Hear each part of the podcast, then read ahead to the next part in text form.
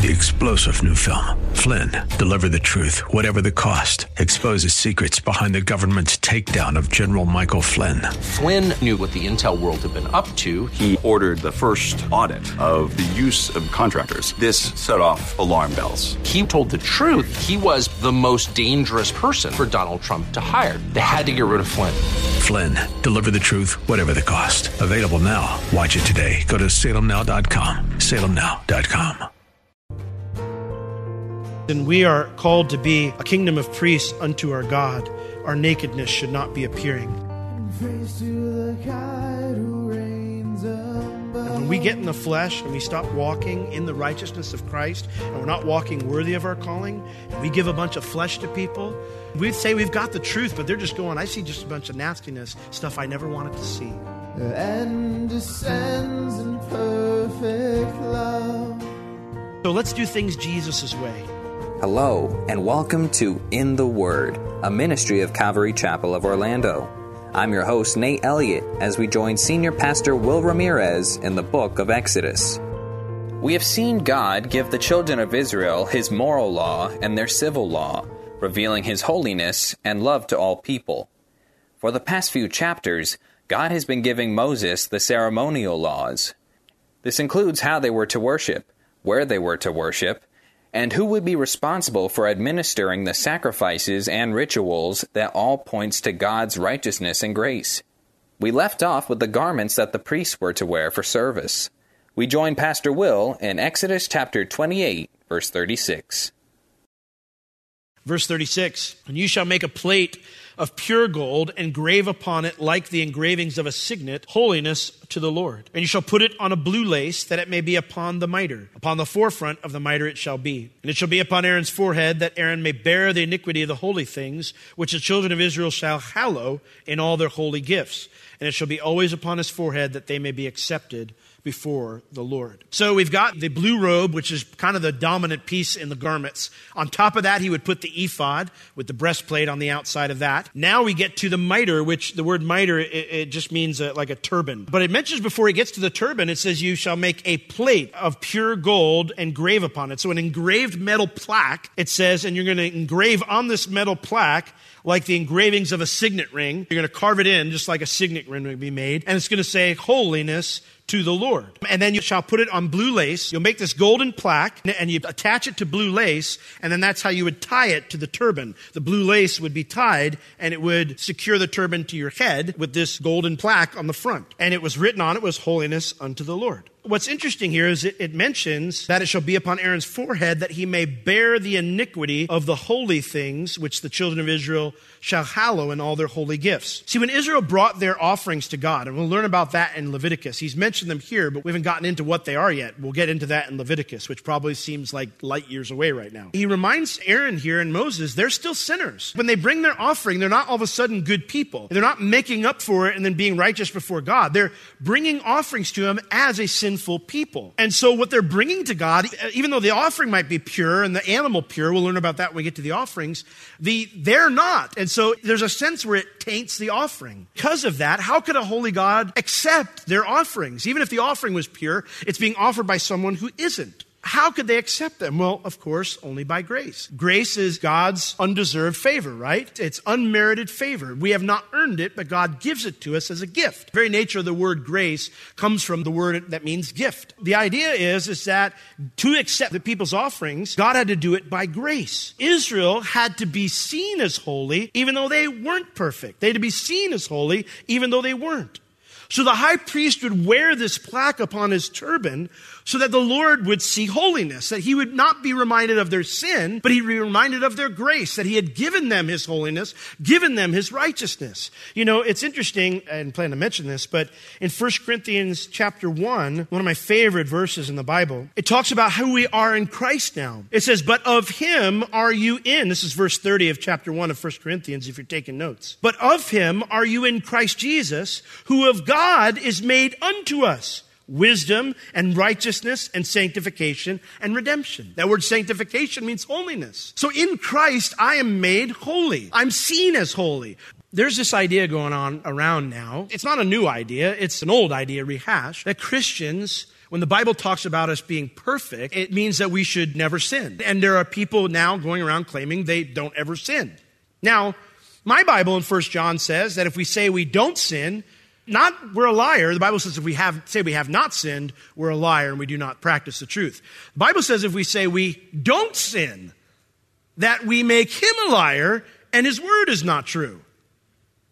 I would prefer not to do that. but this is a common thing, and they use verses that talk about how we're to be perfect and we are perfect in Him. And one of the things that traditionally what Christianity has explained is that we're perfect in Him. He sees us that way. You know, what I'm hearing now from pulpits is people are saying, no, no, no, no, no, no, no, this is not true. You are really practically actually perfect, and if you aren't, then you're not really saved. Now, that's a pretty heavy trip to lay on somebody, first off. And I know the heart behind it. The heart behind it is what they're hearing is the opposite side of the spectrum where people are just going, yeah, you know, I, I don't ever get it right. I am not changing at all. And praise God, He's gracious. No, grace is not a license to sin. We know that. But the reason I need continual grace is because I'm not there yet. I'm perfect in His sight. And 1 Corinthians 1.30 says that we are made of him. I'm not that way, but he gives it to me his righteousness, his sanctification, holiness. God had been doing that from the very beginning.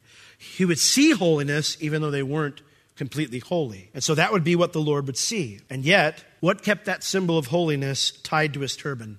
The blue cord of grace, right? That was what made them holy. This plaque allowed him to bring the offerings of a sinful people to a holy God in an acceptable way. Because God would be reminded when he would see the blue lace and the ribbon tying that, that plaque there, be reminded that by his grace, he was seeing his people as holy. I imagine you could probably already draw the parallels to yourself and to Jesus. So, how does this point to Jesus? Well, what's fascinating is that unlike Aaron and his descendants, who only had the appearance of being holy, Jesus is holy. Turn to Hebrews chapter 7 with me. I love this. See, because Jesus was holy, not just appeared holy, he doesn't have to keep bringing the offerings of sinners. He brought his own offering once and for all that fully satisfied God's righteous demands. Hebrews 7, verse 26. For such a high priest became us, or was fitting for us. This is what we needed who is holy, harmless. The, the phrase there means innocent, undefiled, separate from sinners,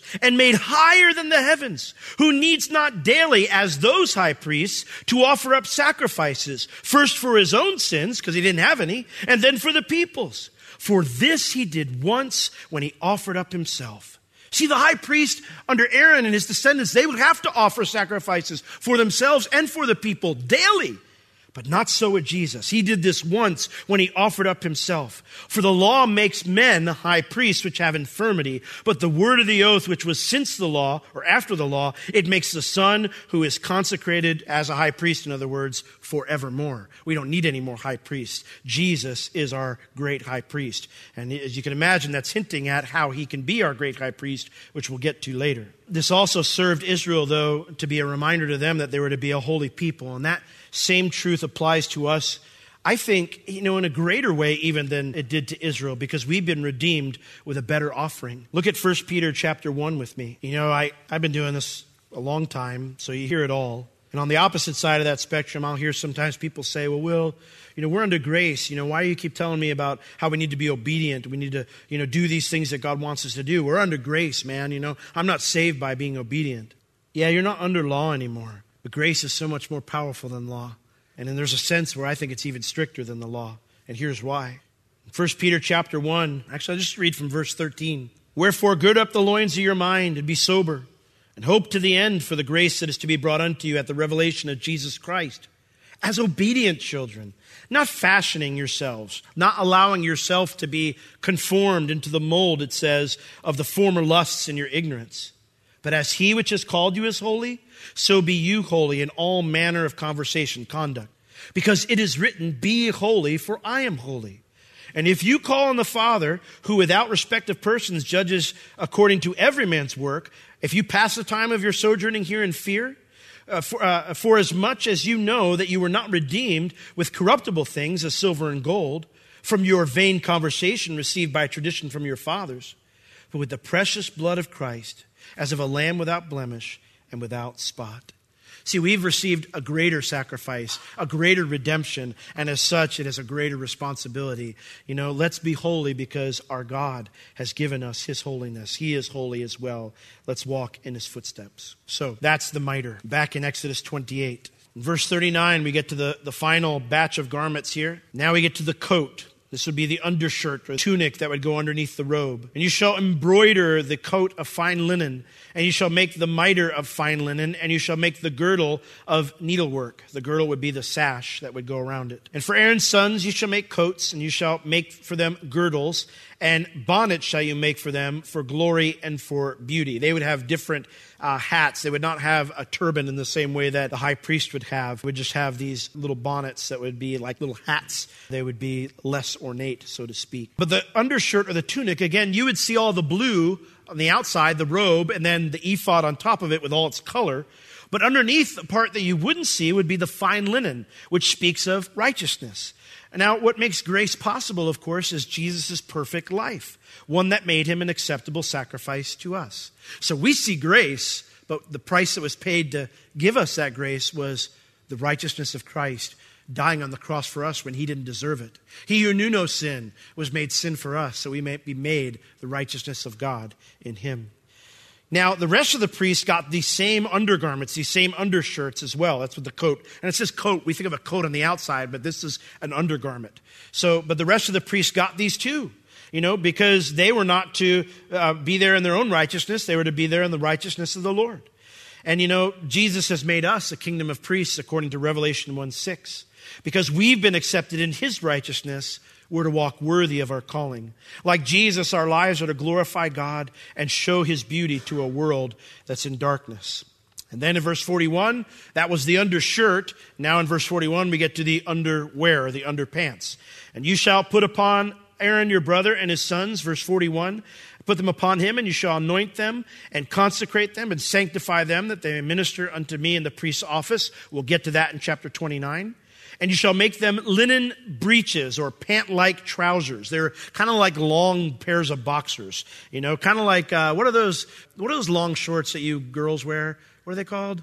They come like they're, capris, right? These were very manly capris, you know, so, but, you know, but under, under things, you know? So, yeah, I'm giving you all sorts of images, so. According to Josephus, they would reach down to the ankles. It says here that you shall make them linen breeches to cover their nakedness. From the loins even unto the thighs they shall reach. And they shall be upon Aaron and upon his sons when they come into the tabernacle of the congregation, or when they come near unto the altar to minister in the holy place, that they do not bear iniquity and die. It shall be a statute forever unto him and his seed after him. So they had to wear the undergarments that would not extend. They would not be exposed. Like they would go walking up and to, to serve. They would not be exposed in any way when you'd be looking up. Um, when Solomon built his temple, the altar is, is massive and it, you, you climb up quite a few steps to get to the top. And if you got nothing under there, you're, you're showing everything to everybody. The Lord says, I'll have none of that in my ministry. You might be laughing and go, why are we talking about holy underwear? But the reason we're talking about this is because this would be in stark contrast to the pagan priests who almost never wore any undergarments. And the reason they didn't is because of the sensual nature of their rituals. When they would do their worship rites, they were often accompanied by sexual activity and all sorts of lasciviousness. And there was to be none of that in the worship of God. Today, there is a temptation to mingle sensuality with the worship of God, to bring the flesh as an offering before the throne. Our flesh will never be acceptable to God. We must be clothed in the righteousness of Christ. You know, is it a wonder when we live in the day that we do that the last days church of Laodicea is mentioned as thinking they're clothed when they're really naked? In Revelation chapter 3, verses 14 through 19, the Lord speaks to them this word, this church that thought they were fine, but they weren't. And he says to them, Unto the angel of the church of Laodicea, write, these things says the Amen, the faithful and true witness, the beginning of the creation of God. I know your works, that you are neither cold nor hot. I wish that you were cold or hot. Some people have said, well, the Lord either wants you to be all for him or all against him. That's absurd. Why would God want anybody to be against him? No, no, no. The idea of being either hot or cold is that depending upon the day, depending upon the activity you're doing, depending upon the circumstances of life, hot and cold can both be good. Listen, my kids today, they, we went out to lunch, and for whatever crazy reason, they wanted hot chocolate. I'm like, it's 9,000 degrees out. Who wants hot chocolate? My kids.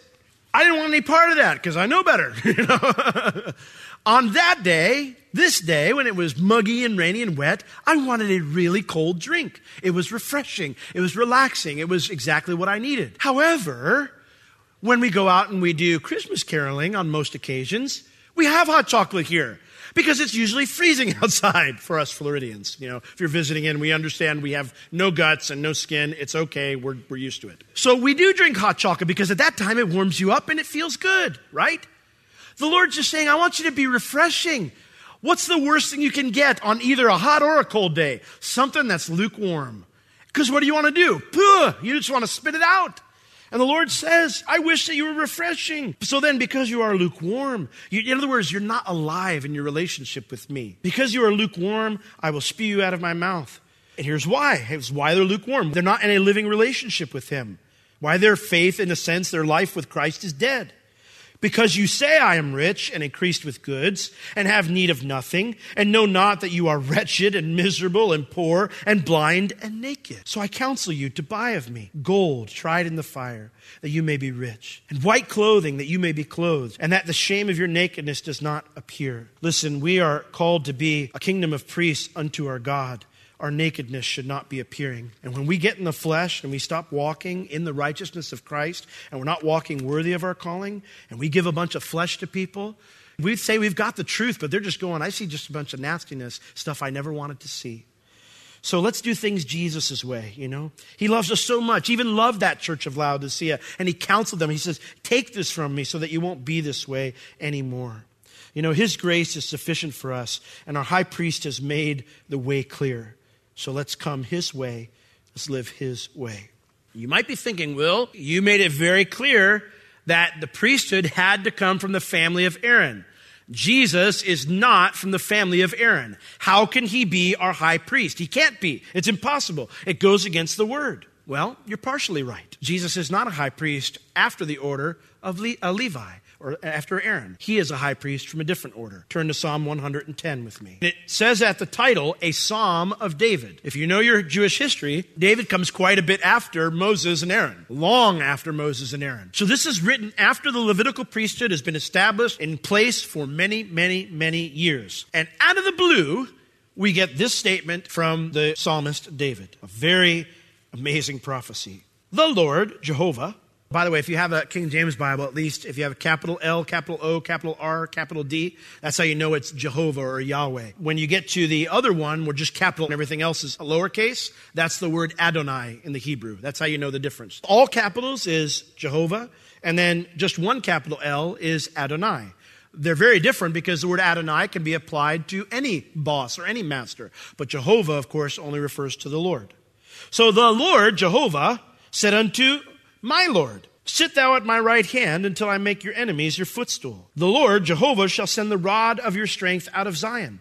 Rule thou in the midst of your enemies. Now, this verse was quoted by Jesus himself to refer to the Messiah and to refer to him. It's quoted in Hebrews chapter 1 as referring to Jesus. So we know this is a prophecy of the Messiah. So let's go here to verse 3. Thy people shall be willing in the day of your power, in the beauty of holiness from the womb of the morning. You have the dew of your youth. The Lord, Jehovah, has sworn and will not repent. He will not change his mind. You are a priest forever after the order of Levi, Melchizedek. Yeah, we could spend like three weeks just on that dude. He makes three appearances in the Bible, one personally and then two references. He makes the appearance in Genesis after Abraham defeats all of the armies of Chedorlaomer and all his allies, and he rescues Lot and all the king of Sodom and all the people rescues them, and they come back in. It says that there met him Melchizedek, the priest of Salem, the king of Salem and the priest of righteousness. And he comes to meet him, and then Abraham brings him tithes, and then Melchizedek offers Abraham bread and wine. And then he's gone. We don't know who he is. Then he makes an appearance here, a reference to him that there's a priesthood, an order priesthood, uh, an order of priesthood after a Melchizedek, and Jesus or the Messiah will be part of that order. And then, of course, in Hebrews, he's mentioned all throughout the book as Jesus is after the order of Melchizedek, he is our high priest. Turn to Hebrews chapter 7 with me. Now, if you want to know more about this Melchizedek guy, I encourage you, read the account in Genesis, Psalm 110, and read the book of Hebrews, and you'll get a mouthful. You'll get plenty to chew on that you can really dig in. Even Paul says this is not milk, this is meat. So if you want to do a really good study, learn about Melchizedek, dive into that in the Word. But I just want to sum it up here in chapter 7 of Hebrews so you can understand how Jesus can be our great high priest. Verse 1 of Hebrews 7. For this Melchizedek, king of Salem, priest of the Most High God, who met Abraham returning from the slaughter of the kings and blessed him, to whom also Abraham gave a tenth part, a tithe of all. First being, this is referring to Melchizedek, he's first being by interpretation, king of righteousness. That's what Melchizedek means, king of righteousness. And after that also, king of Salem, which means, Salem or Shalom means peace, which means king of peace. Check this dude out. It says he's without father, without mother, without descent or genealogy, having neither beginning of days nor end of life, but made like unto the Son of God, he abides a priest continually. This guy comes out of nowhere. We know nothing about him. We have no genealogy from him. We don't know who his parents are. We don't know when he was born. We don't know when he died. We know nothing about him except he came into the scene and, and Abraham paid him tithes and he blessed Abraham. And so we see here that Jesus is made like unto him. There are those like myself who believe that Jesus is Melchizedek. I realize there are good arguments for the op- opposite of that. That's fine. It's not the most important thing. Verse 4 Consider how great this man was, unto whom even the patriarch Abraham gave the tenth of the spoils. You can't get bigger than Abraham in Judaism. But Abraham tithed to Melchizedek. And verily, they that are of the sons of Levi, now the Levitical priesthood, who receive the office of the priesthood, they have a commandment to take tithes of the people according to the law. That is of their brethren, though they came from the loins of Abraham. Abraham's greater than them. But he whose descent is not counted, from them received tithes of Abraham and blessed him that had the promises. And without all contradiction, the less is blessed of the better. So what he's establishing is Melchizedek is superior to Abraham and the Levitical priesthood. Okay? And here, men that die receive tithes, but there he receives them, of whom it is witnessed that he, he still lives. That's why I believe this is referring to Jesus.